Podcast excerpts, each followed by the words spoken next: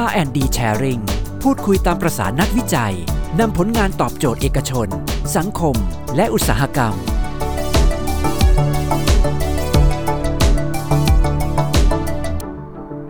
สวัสดีครับ คุณผู้ฟังทุกท่านครับที่รับชมผ่าน NASDA สบทชแฟนเพจ Facebook Live รวมถึงท่านผู้ฟังที่ฟังผ่านการถ่ายทอดเสียงไปยัง Clubhouse ไซซีนด้วยนะครับ กับกิจกรรมดีๆ R&D Sharing งานวิจัยไทยสู้ภัยโควิด สำหรับวันนี้นะครับ ผมประเชียบุญขวัญนนะครับ รับหน้าที่เป็นพิธีกรในวันนี้ครับผม ค่ะ และดิฉันค่ะซีอภิวดีปิยธรรมรงค์นะคะ เราสองคนกลับมาพบกับทุกท่านอีกครั้งค่ะ โดยเราจะเจอกันทุกวันพุธนะคะ เวลาประมาณ 10นาฬิกา30 นาที แล้วก็ถึง 11นาฬิกา15 นาทีค่ะ ซึ่งในเวทีนี้นะคะ จะมีการถ่ายทอดเรื่องราวต่างๆ ที่เกี่ยวข้องกับงานวิจัยไทยว่ากว่าจะมาเป็นผลงานวิจัยได้เนี่ย นักวิจัยได้คิดค้นหรือว่าประดิษฐ์ผลงานขึ้นมา วันนี้ค่ะ เราจะมาฟังกันว่าเขามีแนวคิดอย่างไร ผ่านกิจกรรมดีๆ ค่ะ ที่มีชื่อว่า R&D Sharing งานวิจัยไทย สู้ภัยโควิด ที่จะมาบอกเล่า เรื่องราวนะครับ แล้วก็พูดคุยร่วมแลกเปลี่ยนเรียนรู้ เปิดมุมมองความคิดเรื่องราวและประเด็นต่างๆ ที่กำลังเป็นประเด็นในสังคม แล้วก็มีความน่าสนใจเป็นประโยชน์ อัดแน่นด้วยสาระความรู้เรื่องราวต่างๆ ของงานวิจัยที่เกี่ยวข้องกับ สวทชนะครับที่ได้เข้ามาเป็นส่วนหนึ่งในการสนับสนุนช่วยเหลือให้กับภาคส่วนต่างๆ ตามคอนเซปที่ว่านักวิจัยไทยทำเรามีคำตอบให้คุณเสมอครับ ค่ะ และถ้าใครรับฟังอยู่ตอนนี้นะคะ อยากให้กดไลค์ กดแชร์ เพื่อให้เพื่อนๆ พี่ๆ น้องๆ นะคะ ไม่พลาดโอกาสได้ฟังเรื่องราวดีๆ ของการถ่ายทอดผลงานวิจัยไทยในวันนี้ค่ะ และหากใครพลาดนะคะ ก็ไม่ต้องเสียใจไปค่ะ เพราะสามารถรับชมย้อนหลังได้นะคะ ผ่านทาง NASDA Podcast บนแอปพลิเคชัน Spotify และยังมีอีกหนึ่งช่องทางค่ะทาง NASDA YouTube Channel อีกด้วยค่ะ โอ้ ดีเลยครับ อ่าสำหรับวันนี้นะครับ เราคงได้ยินเรื่องราวเกี่ยวกับการจำแนกผู้ป่วยโควิดออกเป็น 3 กลุ่มนะครับ ตอนนี้ก็คือเราจะมีกลุ่มสีเขียว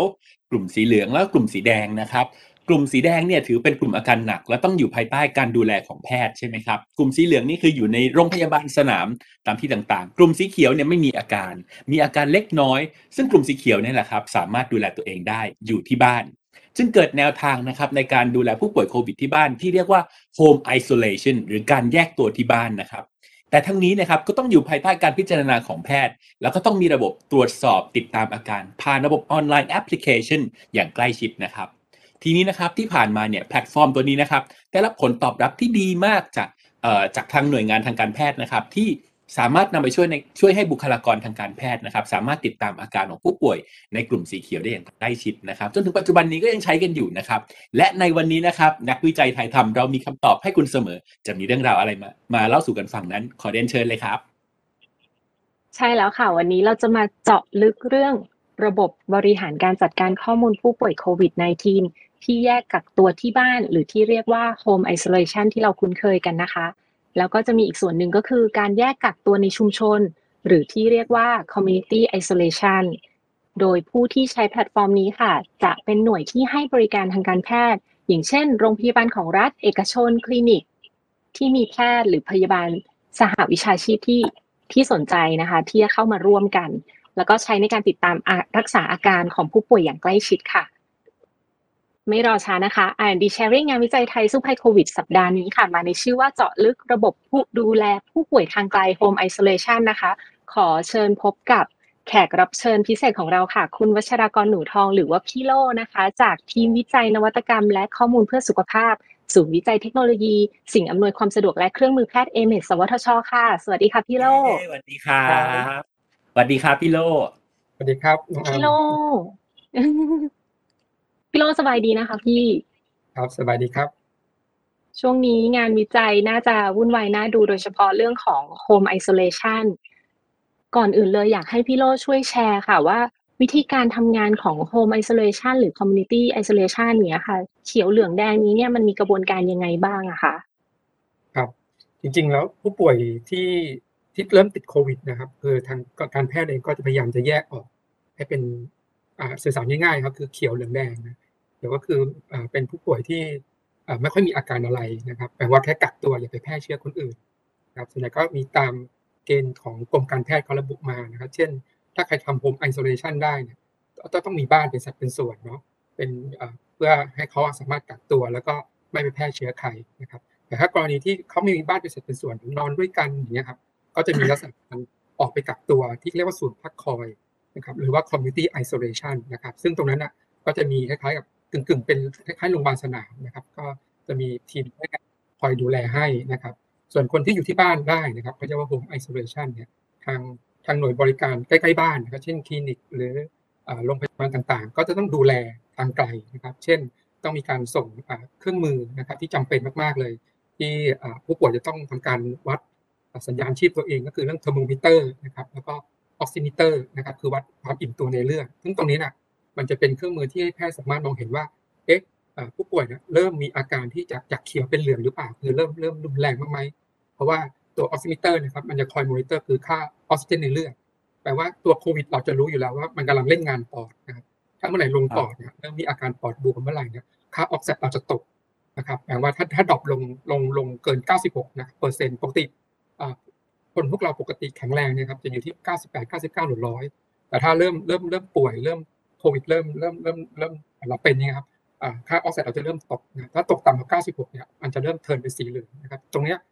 ตัวตัวโรงพยาบาลหรือหน่วยบริการเนี่ยจะต้องเริ่มหาเตียงนะครับให้ผู้ป่วยเข้ามาดูแลอย่างใกล้ชิดนะครับประมาณนี้ครับ อืมเป็นเป็นเกณฑ์ที่น่าสนใจมากเลยนะครับ ว่าเราใช้วิธีการวัดเป็นออกซิเจนมิเตอร์เนี่ยครับอยู่ที่อยู่ที่นิ้ว แล้วก็ดูเปอร์เซ็นต์แล้วก็จะแยกประเภทผู้ป่วยได้เลย ทีนี้เนี่ยครับผมก็เลยสนใจว่าเอ๊ะแล้วระบบของพี่โลเนี่ยครับที่เป็นระบบเตียงเสมือนเนี่ย มันคืออะไรแล้วก็มันใช้เทคโนโลยีอะไรบ้างอะครับ มันน่าจะมันน่าจะแบบซับซ้อนทีเดียวอะครับพี่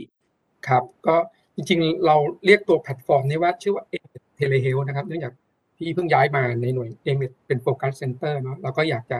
ให้หน่วยงานนี้ได้รับการ recognize หรือมีคนรู้จักนะครับ เพราะว่าตอนนี้ปัญหาของหน่วยงานเราไม่ค่อยมีใครรู้จักเรานะก็อยากจะให้ชื่อนี้เป็นชื่อสิ่งที่ติดหูในวงการสาธารณสุขเลยนะครับตัวแพลตฟอร์มเนี่ยครับเราพัฒนามาตั้งแต่ ปี63นะครับจริงๆแล้วเราเริ่มเห็นโควิดใหม่ ๆ นะครับ แล้วเราเริ่มรู้สึกว่าเอ่อตัวตัวตัวเนี้ยมันต้องอยู่กับเรายาวแน่เลยเพราะมันเป็นโรคโรคระบาดที่ยังไม่มีวัคซีนในตอนนั้นนะครับ เราก็เลยพยายามคิดแพลตฟอร์ม หรือว่าการรักษาทางไกลนะครับ ตอนนั้นช่วงนั้นคือเขาเรียกว่าอะไรนะตัวทางระบบตัว telehealth telemed กำลังจะมาพอดีครับ ตอนนั้นกำลังเป็นลักษณะของการการพูดกึ่งๆว่า เป็นยังไง จะรักษาทางไกลแล้วมันมีประสิทธิภาพไหมนะครับ แล้วอะไรอันแน่ที่ที่ที่จะมาใช้นะครับซึ่งยังมีคำถามอยู่มาก ซึ่งเราก็เนื่องจากผมอยู่หน่วยหน่วยการทำนวัตกรรมข้อมูลนะครับแล้วเรามองมองไปอนาคตว่าตัว telehealth telemed มันมาแน่ๆนะแต่ตัวอะไรที่เป็นเร่งปฏิกิริยาในการที่จะใช้จริงนั่นแหละนั่นคือคือผมเลยมองว่าโควิดนะเป็นตัวตัวที่เร่งปฏิกิริยาตรงนี้เลย ให้ทุกคนเนี่ยเพราะว่าเนื่องจากเราเราเข้าใกล้กันไม่ได้นั่นเองประเด็นคือโควิดเนี่ยเราเข้าใกล้กันไม่ได้ แต่เราต้องดูแลให้ได้นะครับ ก็เลยก็เลยเป็นเป็นความมั่นใจตรงนั้นว่ามันน่าจะเกิดนะก็ตัวแพลตฟอร์มเราก็เลยไปผนวกพวกระบบ video call นะครับ แล้วก็เรื่องของการคล้ายๆกับเก็บ information นะครับที่จำเป็นที่เกี่ยวข้องการรักษานะครับ เราก็ทำเตียงลักษณะว่าเป็นจริงๆดีไซน์เนี่ยเรามองว่าเราเป็นโรงพยาบาลเสมือนเลยนะเราตั้งใจคือให้โรงพยาบาลที่ที่ปกติเราใช้ HIS หรือ Hospital Information System ที่แต่คนเก็บเป็นไซโล แต่ของเราเนี่ยเราเราทำบนบนคลาวด์ เรามองตรงนี้คือเป็นซอฟต์แวร์ as a service คือเป็นบริการ บริการถ้าโรงพยาบาลอยากจะใช้อยู่บนคลาวด์หรือว่าต้องการเชื่อมโยงกับระบบอื่นๆเนี่ยมันจะทำได้ได้ไม่ไม่ยากนะครับ แล้วก็มีความปลอดภัยสูงเนื่องจากเราใช้คลาวด์ภาครัฐนะครับ ซึ่งประเด็นของตอนนี้ที่เราเห็นนะเมื่อวันเมื่อวานก็เห็นข่าวแล้วว่าไซโล หรือว่าตัวระบบ database ของโรงพยาบาลที่เก็บกันอยู่นะครับเริ่มมีการถูกจับ แล้วก็เริ่มเริ่มเอามาเอามาเอามาเผยแพร่กัน ซึ่งตรงนี้ครับคือมันเริ่มมีเพชชั่นในเรื่อง security แล้วนะครับแปลว่ามันหลุดเพราะอะไรนะครับต้องมีการสอบสวนแล้วก็มันเป็นข้อมูล privacy ของคนทั้งหมดเลยอยู่ในนั้นนะครับ เราก็เลยเลยมองมองมองตรงนั้นด้วยนะครับ แล้วก็ตัวตัวซอฟต์แวร์เองก็พยายามไปเรียนรู้ว่า ถ้าเราจะทำโรงพยาบาลเสมือนสักอันหนึ่งเนี่ยมันต้องมีกลไกอะไร มีบทบาทอะไรสำคัญมากคือบทบาทครับเพราะว่าโรงพยาบาลจะต้องมีหนึ่งเป็นคุณหมอ เป็นพยาบาลนะครับ จริง ๆ ก็ต้องมีผอโรงพยาบาลด้วยนะครับ เรามีเรามีผอโรงพยาบาลในการเปิดปิดโรงพยาบาลนะครับ แล้วก็สามารถที่จะพูดคุยกับผู้ป่วยทางไกลนะครับ ซึ่งตรงนี้ผมเชื่อว่าอนาคตเนี่ยระบบโรงพยาบาลเสมือนเนี่ยอาจจะเป็นบิสเนสต่อไปได้เลยนะเพราะว่าคลินิกก็เริ่มสนใจแล้วนะครับ เพราะว่าเขาจะได้ engage ของของของผู้ป่วยที่อยู่ในไลน์หรืออยู่ member นะครับได้ตลอดเวลานะครับดังนั้นผู้ป่วยป่วยเมื่อไหร่จะนึกถึงคลินิกที่เขามีไลน์อยู่เลย หรือหน่วยงานที่มีไลน์เป็นเพื่อนนะครับ อันนี้คือคือ concept เรา เราก็เลยมองว่า concept ที่เราออกแบบเนี่ยก็คือชันใช้ไลน์นะครับไลน์เพราะว่าผู้ป่วยเนี่ยผมเข้าใจว่าประชาชนทั่วไป ทุกคนจะใช้ไลน์เป็นเกินเก้าสิบเปอร์เซ็นต์นะครับ แต่ถ้าให้มาโหลดแอปอะไรไอ้นู่นไอ้นี่นะผมเชื่อว่ามันจะมี barrier ที่แบบรู้สึกโอ้ยหนักเครื่องติด mem มันจะดูแบบมันจะดู anti ไปหมดเลยครับ แต่ถ้าเพิ่มเพื่อนเป็นไลน์คนหนึ่งสิแล้วคุณจะได้ใช้ระบบ telemed เราเนี่ยเขาบอกไม่เห็นมีอะไรเลยก็ add เพื่อนคนเดียว นะครับแต่ทุกคนจะทะลุมาที่แพลตฟอร์มเราทันทีนะครับ เช่นเดียวกันกับคุณหมอพยาบาลก็เหมือนกันครับ ก็เราพยายามจะจะหากลไกที่ทำให้เขาว่าเปิดใจรับนวัตกรรมใหม่ ๆ ที่ใช้ตอนนี้ก็ก็เริ่มรู้สึกว่าเออทุกคนเริ่มเริ่มยอมรับมันมากขึ้นนะครับประมาณนี้ครับโอ้ครับ เป็นระบบที่น่าสนใจมากเลยครับอืมโอ้ใช้แบบมีการ engage user ที่หลากหลายนะคะ ทั้งในมุมของคนไข้แล้วก็คุณหมอพยาบาลด้วย แล้วแถมตัวแพลตฟอร์มก็ดูใช้หลากหลายเทคโนโลยีมาก ๆ นะคะ ไม่ว่าจะเป็นคลาวด์แล้วก็ต้องดูแลเรื่อง security ด้วยทีนี้อยากถามค่ะพี่นานไหมคะ ที่พัฒนา เพราะว่าพี่บอกแล้วแหละว่าเริ่มพัฒนาตั้งแต่ปีหกสามอาจจะแชร์เรื่องการพัฒนาซอฟต์แวร์เนาะซอฟต์แวร์อะไรที่มองเหมือนเสื้อสั่งตัด มันไม่ใช่เสื้อโหลแปลว่าเราต้องทำแล้วแก้ตัดไปให้ฟิตกับคนเราใส่แล้วหล่อที่สุดสวยที่สุด เขาก็จะ เขาจะใช้เรามันถ้าเมื่อไหร่ซอฟต์แวร์มันเป็นเหมือนเสื้อโหลเนี่ยก็มันก็จะเหมือน Microsoft นะเราก็จะบางครั้งเราก็ไม่ถูกใจ feature บางอย่างนะดังนั้นมันจะเหนื่อยมากสำหรับการทำแพลตฟอร์มซอฟต์แวร์พวกเราถ้าเป็นนักพัฒนาซอฟต์แวร์จะรู้เลยว่า มันพัฒนาไม่ได้เสร็จแค่เวอร์ชันเดียว ตอนนี้ที่ทำมาตั้งแต่ปี 63 พัฒนามา ตอนนี้เข้าสู่เวอร์ชัน80 กว่าแล้วนะที่เราพัฒนา 80กว่าเวอร์ชันแล้วนะครับที่เราพัฒนามาเรื่อยๆตรงนี้ซึ่ง เราก็ยังจะทำต่อไปมันยังไม่จบเลยนะครับ ยิ่ง feature มันจะมาขึ้นเรื่อยๆนะครับ ก็แต่เราก็จะรับฟังนะเนื่องจาก requirement เนี่ยคือคือต้องบอกพวกเรานี้ว่า งานวิจัยเราครับ เราทำเราไม่ได้ใช้ที่บอกเลยนะครับ แต่คนใช้ไม่ได้ทำฉะนั้นทำยังไงให้สองคนนี้มาเจอกันให้ได้ แล้วก็เบนความต้องการผู้ใช้ และคนที่ทำแล้วทำได้อย่างเงี้ยในเวลาที่ที่เหมาะสมเพราะว่าตีตีเหล็กต้องตีตอนร้อนทุกอย่างมันเหมาะสมนะครับ มันมันจะมันจะเกิด เกิดเกิดผลสำเร็จที่ดีก็ตอบว่ายังทำต่อไปนะครับทำทำต่อไปคงยังไม่รู้ว่า final version คือเวอร์ชันอะไรนะตอนนี้มาที่แปดสิบแปดสิบกว่าแล้วนะครับแปดสิบคือระบบนี้นะครับ มันทำงานต่อเนื่องยาวนานเนาะแล้วก็เป็นระบบ เราเรียกว่า telemedicine ใช่ไหมครับ ก็คือเป็นการรักษาเป็นการรักษาแบบทางไกล ก็คือเราจะต้องมีคุณหมอกับคุณหมอกับคนไข้เนี่ยจะอยู่ต่างสถานที่กัน ทีนี้เนี่ยครับ เราเห็น concept แล้วว่ามันคือ telemedicine คือการรักษาทางไกล แล้วโปรแกรมนี้นะครับมันช่วยให้แพทย์ทำงานสะดวกขึ้นหรือว่าดีขึ้นยังไงบ้าง แล้วก็หลังจากที่ตรงนี้ครับมันดีพลอยออกมาแล้วเนี่ยก็คือสามารถนำระบบไปใช้แล้วเนี่ยได้นำไปใช้ที่บ้านที่ไหนบ้างครับพี่ ครับ ก็จริงๆ จุดเริ่มต้นเราก็คือเราได้มาทดลองที่โรงพยาบาลสนามเพื่อคนพิการที่สวทชดูแลนะครับเพราะนี่คือจุดเริ่มต้นจริง ๆ เลยว่าได้ได้ใช้จริงเริ่มต้น ก็เป็นโรงพยาบาลสิรินทรเพื่อการฟื้นฟูเขาก็มาดูแล ซึ่ง challenge มากนะครับ เพราะว่าผู้ป่วยโควิด ที่เป็นผู้พิการเนี่ย เป็นอะไรที่ที่ไม่เหมือนคนปกติเนาะมันมันมีปัญหาเรื่องหน้าจอการวัด อันนี้ต้องใช้นวัตกรรมเทคโนโลยีหลายตัวที่สวทช ไม่ใช่แค่ของของพี่คนเดียวนะครับก็มีหลาย ๆ ตัวก็ไปช่วย แล้วก็ได้รับ feedback ที่ดีจากทางคุณหมอพยาบาลว่าเฮ้ยมันดีจริง ๆ เลย มันสะดวกทำให้แพทย์ลดเวลาสำคัญคือเราอยากให้แพทย์และพยาบาลลดเวลา ในการเกี่ยวข้องข้อมูลหรือการบันทึกข้อมูล แต่เอาเวลานั้นไปทำการรักษาผู้ป่วยหรือดูแลผู้ป่วยจริง ๆ นะครับเพราะเราจะเจอปัญหาของของการแพทย์ของเมืองไทยก็คือ หมอหน้าจอเนาะหรือหมอที่ต้องต้องกังวลเรื่องของการคีย์ข้อมูล ซึ่งตรงนี้นะเราเราเราเห็นปัญหาจริง ๆ นะครับ ว่ากรมการสาธารณสุขเรามีปัญหาตรงนี้เยอะมากเลยทำให้ให้ให้คนปฏิบัติงานเนี่ยเริ่มเริ่มเริ่มท้อนะครับแล้วก็ฝั่งข้างบนผู้บริหารเนี่ยต้องการรายงานทุกอย่างเลยนะครับ เพราะว่าอาจจะมีปัญหาเรื่องว่าต้องตอบความเป็นจริงอะไรเงี้ย หรือว่าต้องตอบคนที่ให้เงินเราคือสตงหรือว่าสปสชอะไรเงี้ยครับ ก็เข้าใจทั้งทั้ง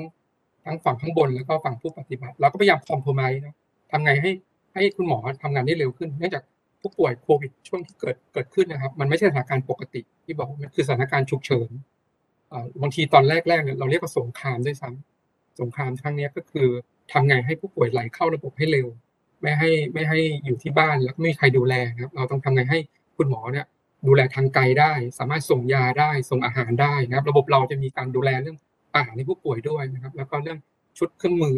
ที่ผู้ป่วยควรจำเป็นต้องมีอยู่ที่บ้านนะครับ แล้วก็มีเรื่องของการเทเลเข้าไปดูแลทุกวันจากพยาบาลนะครับ แล้วก็มีการบันทึกการพยาบาลนะครับ เพื่อเป็นหลักฐานในการรักษา ซึ่งตรงนี้ครับมันจะมันจะสอดคล้องไปถึงปลายทางคือกองทุน ที่จะเข้ามาออดิตมาดูว่าเอ๊ะ ผู้ป่วยคนนี้ได้รับการดูแลอย่างมาตรฐานหรือไม่นั่นคือความเป็นมาตรฐานนะครับ ถ้าเมื่อไหร่มีความมาตรฐานเนี่ยความความกองทุนก็สบายใจแล้วเวลาจ่ายเงินเยียวยาหรือว่าคืนเงินให้กับหน่วยบริการอะไรเงี้ยครับส่วนคุณหมอซึ่งเข้าใจว่าประเทศเราเราหมอขาดอยู่แล้วนึกออกไหมครับเราจะเจอสถานการณ์ที่ผู้ป่วยมันล้นแล้วพีคขนาดนี้ครับ อันนี้เราต้องคิดสภาพแล้วว่า ถ้าเราเป็นหมอแล้วดูแลผู้ป่วยสักร้อยคนอย่างเงี้ยครับเราจะเหนื่อยขนาดไหนนะครับ ก็เราก็เลยพยายาม จินตนาการอย่างเงี้ครับแล้วทำไงให้คุณหมอเนี่ยสามารถมองเห็นผู้ป่วยได้เร็ว แล้วก็สามารถ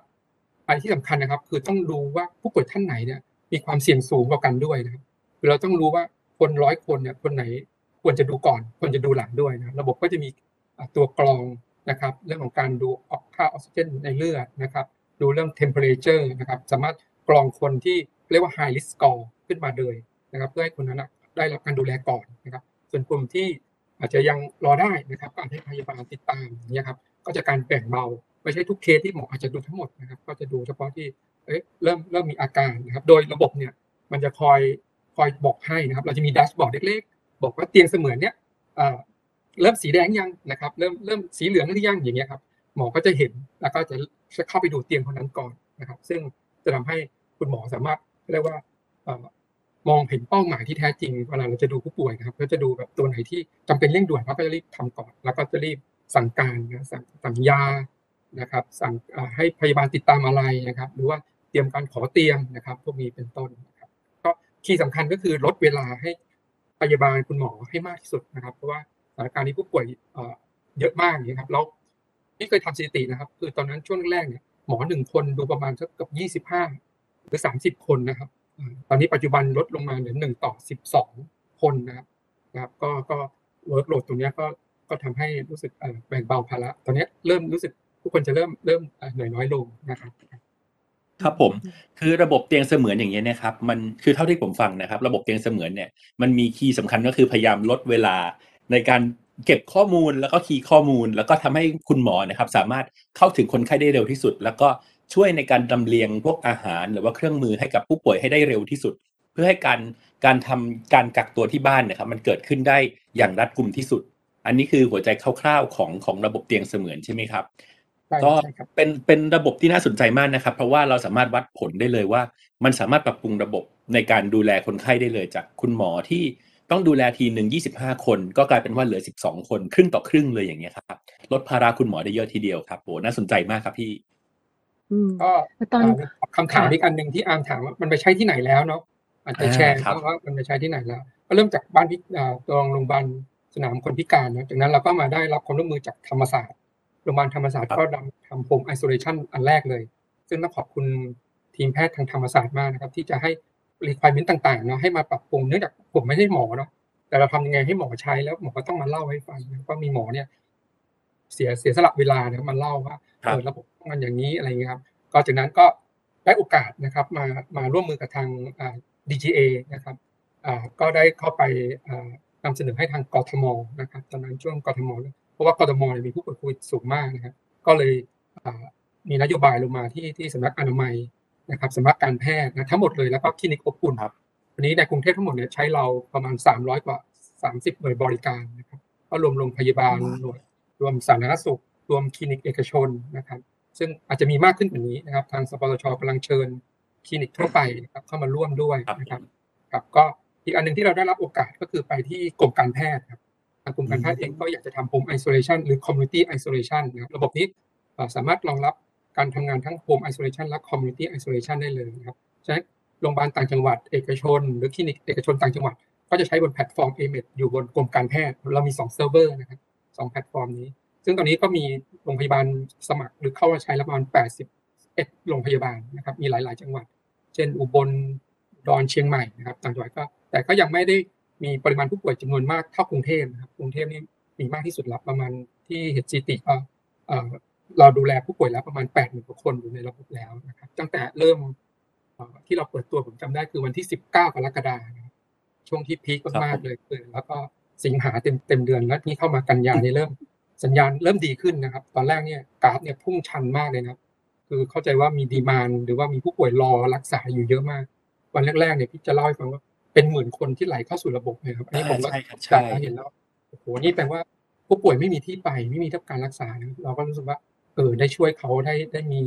อ่าได้มีผู้มีแพทย์มีพยาบาลให้ให้เขาดูแลนะครับ ไม่ไม่อ้างว้าง เราจะไม่ดักไม่เห็นดราม่าบ่อยๆนะเป็นไงก็จะเห็นดราม่าในในข่าวบ่อยๆไม่มีใครดูแลเลย เพราะอะไรครับต้องบอกว่าจริงๆสาธารณสุขอะเราเขาก็อยากดูแลนะครับ แต่เตียงมันเต็มหมดแล้วนะเตียงจริงๆอะทางฟิสิกอลเนี่ยมันไม่มีแล้วนะไม่ว่าจะเปิดตรงมาสนามมาก็เต็มนะครับ เพราะว่าตอนนั้นเอ่อคนติดเชื้อเยอะมากนะครับ เพราะว่าเอ่อคราวนี้เราก็เลยมีแนวคิดว่าเตียงเสมือนนี่แหละ ที่จะมาแก้ปัญหา ตอนนี้เรามีเตียงเสมือนเปิดให้ถึงสองแสนกว่าเตียงเนี่ยอันนี้ผู้ป่วยมีที่ที่รักษาแน่ๆนะครับ ไม่ว่าจะแต่สัญญาณเริ่มดีนะครับตอนนี้โควิด สัญญาณเอ่อผู้ป่วยเริ่มเริ่มคงที่นะครับ อยู่ที่ประมาณเก้าหมื่นคนนะครับก็ก็อืมวันนี้วันนี้อยากจะเล่าแชร์นิดหนึ่งนั่นดูเราเราดูข้อมูลทุกวันนะครับ เพื่อทำรายงานให้กรุงเทพนะครับเพื่อเอ่อเนื่องจากเรามี dashboard ให้ทางท่านผู้ว่าดูด้วยนะก็วันนี้เป็น new case นะครับที่ไม่ไม่ไม่ไม่เกิดขึ้นแล้วนะครับวันวันนี้เป็นศูนย์เลยนะครับ ก็สบายใจแล้ว ก็จะมีเฉพาะผู้ป่วยรายเก่าที่ที่ดูแลอยู่นะครับ ก็หวังว่าอยากให้เป็นแบบนี้ไปเรื่อยๆนะครับครับ อืม แต่ว่าพอพี่โลพูดถึง new case เนี่ยหมายถึง new case ใน HI ใช่ครับ กับ CI ถูกไหมคะ ใช่ครับ ใช่ครับ ก็จะเริ่มเริ่มอืมเอ่อของของ HI ก่อนเนาะ เพราะพี่มอนิเตอร์อยู่ที่ HI ก่อนก็วันนี้เป็นศูนย์คนอยู่นะครับ ก็อ่าก็ถือว่าเป็นนิมิตหมายที่ดีนะก็อยากให้มันเป็นแบบนี้แล้วลดลงเรื่อยๆนะครับ แล้วก็อ่าให้ให้ทุกอย่างกลับมาในสถานการณ์ปกติให้ได้ให้เร็วนะครับอืมค่ะอันนี้อันนี้ อยากให้พี่โอช่วย clarify เพื่อคนทางบ้านเขาจะได้เข้าใจมากขึ้นนะคะ เพราะว่าพวกเราประชาชนทั่วไปเนี่ย เราจะคุ้นเคยกับตัวเลข ผู้ป่วยวันนี้ ที่ออกโดยสคบเนาะอืมว่าแบบ ตอนเนี้ยวันเนี้ยมีหมื่นหกพันคนอย่างเงี้ยค่ะ แต่ว่าตัวเลขเนี้ยค่ะ มีสักเท่าไหร่ที่เข้า HI CI หรือว่าจริง ๆ แล้วเป็นคนละตัวกันนะคะอ๋อจริง ๆ ก็คือนับรวมกันนะครับ แต่อยู่ที่ว่าเอ่อ ถ้าถ้าทางสคบเขารายงานเนี่ยคือรายงานภาพรวมทั้งหมดเนาะแต่ถ้าพี่พี่อาจจะพูดถึงเป็นของกรุงเทพเนาะเพราะว่าจริงๆเอ่อสคบจะพูดถึงต่างจังหวัดด้วยกรุงเทพด้วยนะแต่อืมอืมหลักๆ คือคนคนที่เป็นโควิดจะอยู่ในกรุงเทพซะส่วนใหญ่นะครับ ก็จะเป็นพื้นที่สีแดงทั้งหมดเลย ก็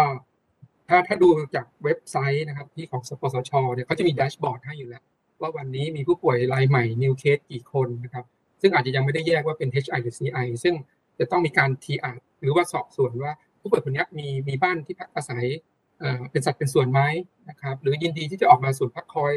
เอ่อเพราะตอนนี้กรุงเทพมีศูนพักคอยทุกเขตนะครับ ให้บริการถ้าผู้ป่วยคนไหนไม่สามารถอยู่ที่บ้านได้จริง เพราะตรงที่เล่าก่อนว่ามันมันเป็นยังไง เราเคยเราเคยทำโฮมไอในช่วงเฟสแรกๆครับปรากฏว่ามีหนึ่งคนติดในบ้านครับสักพักเนี่ยเราเราเริ่มเห็นข้อมูลว่าเอ๊ะมีนามสกุลเดียวกันไหลเข้ามา มาอีกมันแปลว่าอะไรมันแปลว่าเนี่ย ตัวโฮมไอบางครั้งเนี่ยเขาอาจจะนิยามว่าทุกคนทำโฮมไอได้แต่จริงไม่ใช่นะครับ มันต้องมีห้องนอนแยก มีห้องน้ำแยกนะครับอืมต้องกินข้าวแยก ไม่ใช่นั้นนะครับ ถ้าถ้าไม่มีนะครับ ไปกินข้าวรวมกัน นอนรวมกัน มันจะคือทุกคนในบ้านจะติดหมดเลยนะครับครับตอนนั้นก็คือคือเราก็เลยต้องโอ้จริงมาทำกลยุทธ์คือการทำ community isolation คือหาสถานที่ แล้วดึงคนที่ไม่มีบ้านไม่เป็นสัดเป็นส่วนนึกนึกสภาพคนที่เขาไม่ได้มีมีบ้านเป็นห้องห้องๆเหมือนเราเนาะ เขาอาจจะอยู่รวมกันอะไรเงี้ย อันเนี้ยครับเราต้องแยกเขาออกมาให้ได้ แต่ประเด็นการดึงคนออกจากบ้านใครสักคนหนึ่งเนาะมันเป็นเรื่องยากเรื่องใหญ่ เรื่องใหญ่เรื่องใหญ่เพราะอะไรครับเพราะถ้าเขาหาเช้ากินค่ำเนี่ยเขาจะไม่ยินดีเลยนะ ที่จะไปกักตัว เพราะรายได้เขาจะสูญเสียไปหมดเลยเนาะครับฉะนั้นเราพี่ก็เลยมองว่าเราจะต้องไปรู้รับรู้ปัญหาในมิติอื่นของผู้ป่วยด้วยนะครับเราก็เลยมีบทบาทใหม่ก็คือนักสังคมสงเคราะห์ที่จะดึงทีมพมดึงทีมทีมสสสที่วิจิตอาสาเนี่ยครับ เข้ามาวิเคราะห์มามาช่วยรับรู้ปัญหาทางด้านเศรษฐกิจและสังคมเพื่อให้ผู้ป่วยคนหนึ่งเนี่ยเขาจะได้เล่าว่าเขามีปัญหาอะไรกันแน่ถ้าเขาจะออกไปกักตัว 14 วันเนี่ยอ๋อเขารู้แล้วเขาต้องมีผู้คุณแม่ดูแลที่บ้าน มีลูกเล็กอยู่ต้องการแพมเพิร์ดอะไรเงี้ยครับคืออย่างน้อยเราจะได้ช่วยเหลือกัน เขาก็จะสบายใจว่าเออเขาก็ไปกักตัวเพื่อชาติไปอยู่ที่นั่นครอบครัวเขาก็จะมีคนดูแลอย่างเงี้ยครับนี่คือเป็นบทบาทที่เราได้ได้ได้ได้คำปรึกษาได้ได้คำแนะนำจากทางทีม นักสังคมสงเคราะห์ที่ที่โรงพยาบาลธรรมศาสตร์นะครับนี่ต้องให้เครดิตทางทีมนั้นเลยนะเพราะว่าเขามันจะได้ว่าอาจารย์ มันไม่ได้ดูแค่มิติสุขภาพอย่างเดียวนะ มันจะมีมิติสังคมด้วยนะ การการดูแลคนเนี่ยใช่ไหมครับเพราะปัญหาของคนมันโยงใยกันเป็นใยแมงมุมอะครับคืออย่าอย่าดูแค่มิติเดียวอะไรเงี้ยครับเราก็โอ้น่าสนใจมากนะครับ ก็ตรงนั้น ซึ่งซึ่งก็เลยสร้างบทบาทเนี้ยแพลตฟอร์มที่ผมมองว่าทุกคนสามารถมาใช้บริการได้มามาช่วยกันได้ มาช่วยเหลือกันได้นะครับ ไม่ว่าจะเป็นทางการสาธารณสุข รือทางด้านสังคมอะไรเงี้ยครับอืมแปลว่าระบบดูแลผู้ป่วยทางไกล Home Isolation เนี่ย ไม่ได้แค่จัดหาอุปกรณ์ทางการแพทย์ไปให้ผู้ป่วยที่ทำการกักตัวที่บ้านอย่างเดียว แต่ว่าบริบทการดูแลครอบครัวของเขาด้วยใช่ก็จะจัดหาอุปกรณ์ไปด้วยเหมือนกันใช่ก็อาจจะเป็นในมิติของสังคมอ่าทั้งของเอ่ออะไรนะชุมชนด้วยนะครับ เพราะว่ามันเกี่ยวข้องกันเนาะ คนป่วยมันอยู่ในชุมชน ถ้าเราไม่สื่อสารว่า มีคนเป็นโฮมไอโซเลชันอยู่ตรงนี้นะอันนี้ครับอาจจะมีการต่อต้านมีความไม่เข้าใจกันนะครับ ตรงนั้นนะครับก็จะเป็นปัญหาของสังคมต่อไปอีก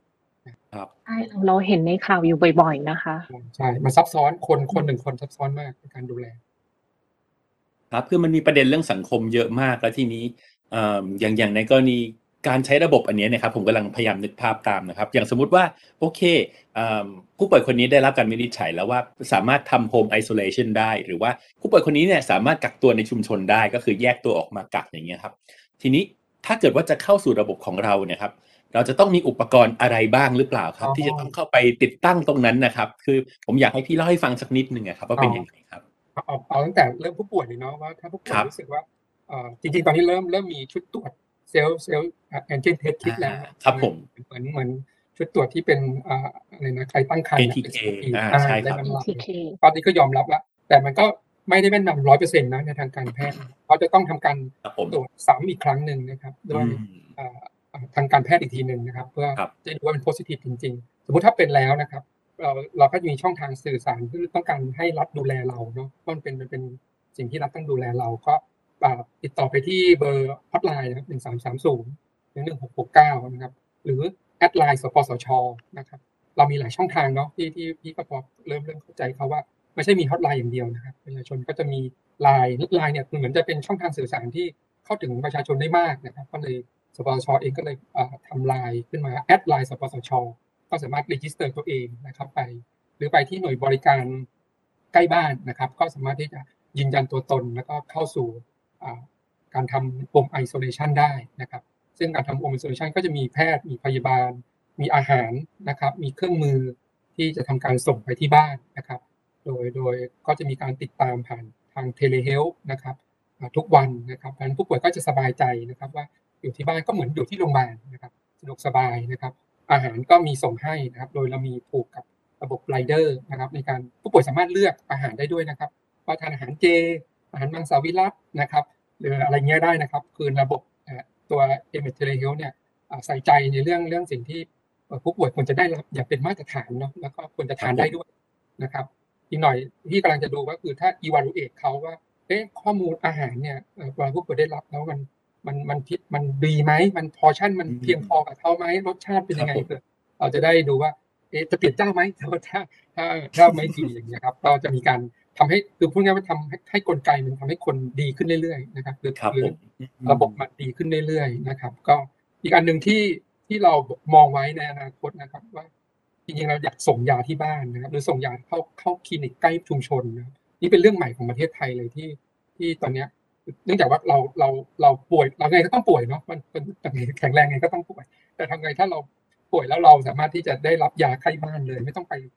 ไปโรงพยาบาลเหมือนก่อนเพื่ออาจจะไปรับเชื้อใช่ไหมเพราะว่ายิ่งถ้าเราไปผมใกล้กันมากเนี่ยประเด็นเรื่องอืมพวกนี้ก็จะเกิดขึ้นอีกนะการแพร่ระบาดก็จะเกิด อันนี้นะครับเอ้ยทางทางทางทีมก็มองว่า ระบบเรื่องของอ่าการอ่าลำเลียงยานะครับทำไงให้มีการตรวจสอบได้ถูกต้องเพราะสำคัญมากคือต้องถูกต้องทุกคนนะครับ อันนี้คือระบบเราหมอสั่งยาได้แล้วนะครับ ว่าสั่งยาฟาวินะครับ สั่งฟ้าทลายโจรนะครับสั่งอ่ายาต่างๆ ที่จำเป็นให้กับอ่าผู้ป่วยแล้วนะครับ ต่อไปเนี่ยต้องต้องมา control เรื่องของการลำเลียงยานะครับ ไปถึงบ้านผู้ป่วยแล้วอาจจะต้องมีเภสัชเนี่ย consult ไปบอกผู้ป่วยว่าทานยาอย่างไรนะครับยาบางทีมันซับซ้อนนะครับอย่างยาฟาวิเนี่ยเป็นเป็นอะไรที่ซับซ้อนมากนะครับ เป็นยาควบคุมห้ามห้ามซื้อมาทานเองไม่ได้นะครับยาอันตรายมันมันมันทานไม่ถูกประเภทหรือว่าคนอ้วนคนผอมคนที่เป็นโรคต่างๆเนี่ยมันจะทานเองไม่ได้นะครับ ต้องต้องอยู่การควบคุมการแพทย์ อย่างอย่างเข้มงวดเลยนะครับ ต้องขอบอกประชาชนไว้นะครับ ว่าอย่าซื้อมาทานเองฮะอันตรายมากนะครับ ต้องมีการควบคุมแล้วก็ได้รับการแนะนำที่ถูกต้องด้วยนะครับ อันนี้ก็ก็เป็นสิ่งที่เรามองอยู่ครับว่าเราจะทำให้ครบครบเชนเลย สุดท้ายเนี่ยแล้วก็ประโยชน์ต่อประชาชนก็คือสะดวกสบายขึ้นไม่ต้องไปเดินทางไกลเนาะอย่างแรกไม่ต้องขับรถไป ไม่ต้องไปรอคิวนาน คุณก็ได้รับบริการจากโรงพยาบาลเสมือน ที่คุณดูแลอยู่อย่างที่คุณใช้บริการได้เลยผมว่าคอสของการดูแลรักษาก็จะลดลงนะเพราะว่ามัน มันเสมือนแล้วไงใช่ไหมทุกอย่างมันจะมันจะลดลดคอสลงแล้วก็มีประสิทธิภาพสูงขึ้น แล้วก็ลดอัตราการเสี่ยงในการติดเชื้ออีกนะเพราะว่าถ้าจะว่าโรคระบาดนี้มันไม่ใช่โรคแรกโรคสุดท้ายหรอก มันจะมีอยู่ไปเรื่อยๆนะอาจจะมีเดลต้าครับอะไรเงี้ย มีอะไรขึ้นมาอีกก็ไม่รู้นะครับครับพี่โลคะทีนี้แปลว่าตอนต้นเนี่ยก็คือถ้าเกิดว่าตรวจ antigen test kit แล้วเนี่ย positive ก็ติดต่อเข้าไปที่ add ไลน์สปสช หรือไม่ก็หนึ่งสามสามศูนย์หรือหนึ่งหกหกเก้าเสร็จแล้วทางทีมงานของระบบเตียงเสมือนเนี้ย ก็จะเข้าไปดูว่า เอ๊ะเขาทำ home isolation ได้ไหม ถ้าทำไม่ได้ก็ส่งไปที่ community isolation ขั้นตอนคือหน่วยบริการจะต้องเข้าไปไปกดรับนะครับ คือการการการเกิดการบริการคือการจับคู่กัน ระหว่างหน่วยบริการที่จะเลือกผู้ป่วยนะครับ ก็คือผู้ป่วยเนี่ยยืนยันตัวเลขว่าอยากรักษาแล้วแต่จะที่ไหนล่ะ ที่ไหนเนี่ยหน่วยบริการเขาจะเข้าไปกดรับเขาจะดูอะไรครับ ดูเช่น ดูแลได้ใกล้บ้านอะไรเงี้ยเขามีการส่งส่งข้าวส่งยาเนาะแล้วก็ติดตามอาการฉะนั้นต้องอยู่ในพื้นที่ใครพื้นที่มันนะครับ ก็อาจจะระแวกของคลินิก หรือว่าของหน่วยบริการ เมื่อกดรับนะครับ มันจะเข้าสู่แพลตฟอร์ม a m e d Telehealth นะครับ ซึ่งก็มีการยืนยันระบบเราจะให้ความสำคัญมากกับการยืนยันตัวตนนะครับ เช่นผู้ป่วยจะต้องมีเบอร์โทรศัพท์ที่ถูกต้องนะครับ เป็นทั้งคนไทยหรือคนต่างประเทศ หรือคนต่างด้าวที่ไม่มีพาสปอร์ตด้วยนะครับรองรับได้ทั้งหมดนะครับเมื่อยืนยันตัวผ่านเนี่ยเราจะเชื่อว่าคนนี้เป็นเป็นเป็นคู่กัน มือถือกับคนเป็นคู่กันนะครับการกระทำทุก ๆ อย่างบนมือถือก็คือคนอย่างเงี้ยครับวิธีการของเราจะเป็นอย่างนั้นเช่นเดียวกับคุณหมอพยาบาล ก็ต้องมีเบอร์โทร มีเลขวอลนะครับที่ถูกต้อง เราก็จะเอาเลขวอลเนี้ยไปทำการตรวจสอบที่แพทยสภาด้วยว่าเป็นเลขวอลที่ยังมียังยังแอคทีฟอยู่ไหมนะครับชื่อนามสกุลของท่านถูกไหมเพราะ เรากลัวมากครับคือถ้าถ้าแพทย์ที่ไม่ถูกต้องแล้วมามาดูแลในระบบโรงพยาบาลเสมือนเราแล้วเกิดปัญหานะครับ มันจะมันต้องมันมันจะเดือดร้อนกันเยอะนะครับ แล้วก็ยืนยันตัวตนกับแพทย์ด้วยนะครับ ว่าเลขเลขเบอร์ของแพทย์ถูกต้อง ก็จะทะลุเข้ามามองเห็นผู้ป่วยที่อยู่ในหน่วยบริการของเขานะครับ ไม่ว่าจะเป็นคลินิกแล้วคราวนี้ในช่วงแรกครับเราอาจจะดีไซน์ไม่ถูกตรงว่าแพทย์หนึ่งคนอยู่ได้หนึ่งหน่วยงานเหมือนเราทำงานที่สวทช เราจะอยู่แค่หนึ่งหน่วยงานเนาะเราก็มองอย่างนั้นแต่อ้าวความเป็นจริงแพทย์เขา เขามีหลายจ็อบเขาดูโรงพยาบาลเอโรงพยาบาลดีคลินิกซีคลินิกดีอ่าเนี่ยครับนี่คือสิ่งที่เรามองไม่เห็นในช่วงแรกแล้วเราก็ต้องออกแบบระบบให้แพทย์หนึ่งคนอยู่ได้หลายองค์กรเลยครับสามารถทะลุแต่ละองค์กรได้อีก แล้วก็ปรับกันจนจนปัจจุบันก็ข้ามไปข้ามมาได้นะครับ ก็สามารถกระโดดไปอยู่โรงพยาบาลเอบ่ายแล้วไปอยู่โรงพยาบาลดีค่ำๆไปอยู่คลินิกของเราอะไรเงี้ยครับ มันก็จะเห็น environment หรือผู้ป่วยไม่เหมือนกันนะท่านคุณหมอสามารถที่จะเลือก รักษาดูแลสั่งการได้เลยครับ ก็จากนั้นผู้ป่วยก็จะได้รับการดูแลจนจนหายนะครับ หายหรือหรือถ้าเกิดเทินเป็นสีเหลืองครับ ระบบเราเพิ่งพัฒนาเสร็จก็คือการมีการขอเตียงไปยังระบบโรงพยาบาลเรียกระบบโคลิงในในสาธารณสุขมันจะมีระบบโคลิงโคแลบโคแลบจะเป็นตัวรวบรวมผลแอนติเจนผลแลบของโควิดทั้งหมดนะครับเพื่อยืนยันว่าเขาเป็นโพซิทีฟจริง ๆ คือบางครั้งอะผู้ป่วยอาจจะรู้สึกรู้สึกเองว่าป่วย แต่ไม่มีผลเนี่ยอันนี้แค่ความรู้สึกนะไม่ใช่ข้อเท็จจริงฉะนั้นเราต้องกรองคนพวกนี้ออกก่อน ไม่เช่นนั้นเนี่ยมันมันตัวปริมาณของผู้ป่วยจริงๆมันก็จะมันจะไม่ถูกต้องนะครับ ก็เราก็ต้องไปโคกับโคแลบเพื่อเช็คผลแลบด้วยว่าคนนี้ได้รับผลแลบถูกต้องหรือไม่นะครับ มีโพซิทีฟจริง ๆ หรือไม่นะครับ แล้วก็โคลิงก็คือเป็นเป็นระบบที่ทำการขอเตียงไปยังโรงพยาบาลจริงๆนะครับโรงพยาบาลห้อง ICU โรงพยาบาล จริง ๆ เลยที่ถ้าโฮมไอเนี่ยมันคือเตียงบ้านถูกไหมครับเตียงบ้านที่ที่เราดูแลทางไกลนะฮะเครื่องมือเครื่องไม้ของของของก็ไม่เหมือนโรงพยาบาลนะครับ มีแค่ temperature กับ oximeter ไม่มีถังออกซิเจน ไม่มีเครื่องปั๊มหัวใจไม่มีอะไรเงี้ยก็เป็นไม่ใกล้หมดฉะนั้น ถ้าผู้ป่วยที่อยู่ในเอเมของเรานะครับ เริ่มเริ่มมีอาการที่ไม่ดีนะเช่นออกซิตกนะครับ แล้วแล้วหมอเห็นเห็นว่าควรจะต้องหาเตียงจริง ๆ แล้วเนี่ยระบบเราเพิ่งพัฒนาไปที่สามารถเชื่อมโยงไปยังระบบโคลิง ครับเพื่อขอเตียงที่โรงพยาบาลจริงๆนะครับฉะนั้นโรงพยาบาลเนี่ยถ้าเห็นผู้ป่วยแล้วเตียงว่างเขาจะกดรับเลยนะครับฉะนั้นผู้ป่วยที่โฮมไอโซเลชันก็จะรับรู้ว่าได้เตียงที่โรงพยาบาลเอแล้วนะครับ ก็จากนั้นนะครับระบบ A-MED เองจะเชื่อมไปยังระบบ call ambulance ความหมายคือสั่งรถฉุกเฉินนะครับที่ที่ให้ไปรับที่ที่บ้านของผู้ป่วยทันที ตรงนี้ครับจะช่วยลดเวลาการการการสื่อสารข้อมูลเนื่องจากถ้าคอมพิวเตอร์มันคุยกันมันจะเร็วมากนะครับถ้าคนคุยกันเนี่ยโทรแล้วโทรอีกนะ กว่าจะรู้ว่าซอยไหนเนี่ย ก็ใช้เวลานะผมว่าเรื่องเวลาสำคัญมากเราสู้กับเวลา ยิ่งเร็วเท่าไหร่ยิ่งยิ่งผู้ป่วยก็จะรอดแล้วมีปลอดภัยมากขึ้นเท่านั้น ยิ่งช้ายิ่งเสี่ยงนะครับอันนี้เรื่องเรื่องโรคระบาดพวกนี้อันตรายมาก ก็ระบบ a เมเอง เราก็จะรู้พิกัดบ้านของผู้ป่วยด้วยนะครับให้แชร์โลเคชันมาปุ๊บรถแอมบูเลนก็จะไปรับเลยนะครับ ก็ทำให้ผู้ป่วยได้รับการดูแลที่โรงพยาบาลได้รวดเร็วขึ้นนะครับ ครับ ครับประมาณนั้นครับ ฟังไปก็ขนลุกไปค่ะอามนั่นสิ ทีนี้มันครบทีถ้วนนะครับ มากเลย ใช่ คือ คือตอนนี้เนะครับ เรา เราเห็นภาพทั้งระบบเลยว่า เออ ระบบของ ของ ของพี่โลเนี่ยครับ สามารถครอบคลุมทุกอย่างที่อยู่ในองค์คาพยพของการรักษาพยาบาลเลย แล้วพอนำไปใช้จริงเนี่ยครับเอ่อได้รับผลตอบรับจากบุบุคลากรทางการแพทย์ที่อยู่หน้างานว่ายังไงบ้างหรือเปล่าครับ ครับเมื่อเมื่อวานก็เลยได้ให้ผู้ผู้ใช้เราจริงๆอะตัวจริงนะครับ มามา feedback สะท้อนนะ ว่าพวกเราก็เป็นคนทำไม่ได้ใช้ คนใช้ไม่ได้ทำนะอันนี้คือสิ่งที่ที่บอกทุกคนงานวิจัยจะสำเร็จได้เราเราต้องเข้าใจเขาจริง ๆ ครับ ถ้าเราแก้ pain point ของเขาได้จริง ๆ เนี่ยเขาจะใช้เราต่อเนาะแต่ถ้าเมื่อไหร่เราไม่ฟังเขาเนี่ยเขาก็จะเลิกใช้เราไปนะเพราะว่าอาจจะไม่ไม่ไม่ตอบโจทย์ของเขาก็เมื่อวานก็มีทั้งบวกทั้งลบนะครับแล้วมีข้อแนะนำดีๆ ที่ให้เราไปปรับปรุงระบบเราให้ดียิ่งขึ้นอีกนะครับ อย่างที่ที่แชร์ ซึ่งเอ่อก็มี feature ใหม่ๆนะครับ ที่เรามองว่าต่อไปผู้ป่วยรักษาเสร็จแล้วนะครับ เขาต้องการหลักฐานในการออกไปเอ่อเช่น ไปเคลมประกัน ไปเอ่อลาป่วยลาหยุดอ่าหรือใบรับรองแพทย์ครับ ระบบเราก็จะสามารถสร้างระบายรับรองแพทย์อัตโนมัติขึ้นมาเลย ซึ่งเพิ่งเพิ่งพัฒนาไปนะครับ แล้วก็เราใส่ระบบเอ่อดูเรื่องว่าใบรับรองแพทย์นั้นน่ะจริงหรือปลอมด้วยนะในอนาคตเนี่ยมันเป็นดิจิตอลหมดเนาะใครก็จะปลอมง่าย แต่เราอะจะใส่ signature ใส่วิธีการของเราไปเพื่อบอกเลยว่าเอ่อเนื้อความนั้นนะมีการดัดแปลงไหม เป็นผู้ป่วยจริงหรือไม่ใน a m e d นะครับเพื่อให้มันเกิดความความมั่นใจนะครับ ว่าการใช้ใบรับรองแพทย์นั้นนะใช้อย่างถูกต้องนะครับ ก็ทำให้ผู้ป่วย8 0,000กว่าคนเนี่ยจะได้รับใบรับรองแพทย์อย่างอัตโนมัติเลยดังนั้นงาน 80,000 ครั้งที่อยู่ในโรงพยาบาลก็จะหายไปทันทีเลยนะนี่คือเรามองว่าทุกๆเรื่องนะครับ เราพยายามจะลดเวลานะครับและเอ่อให้ให้ให้เจ้าหน้าที่ให้ผู้ป่วยได้ได้รับบริการให้เร็วยิ่งขึ้นนะครับครับอืมก็มีทั้งบวกและลบครับได้จะไหมบอกพี่นี้ก็คือ คือ บวกเราก็เราก็เก็บไว้ยิ้มอ่าลบเราก็เอาไปพัฒนาต่อนะครับ ไปแก้ปัญหาต่อครับ เมื่อกี้ซีสงสัยขึ้นมาค่ะ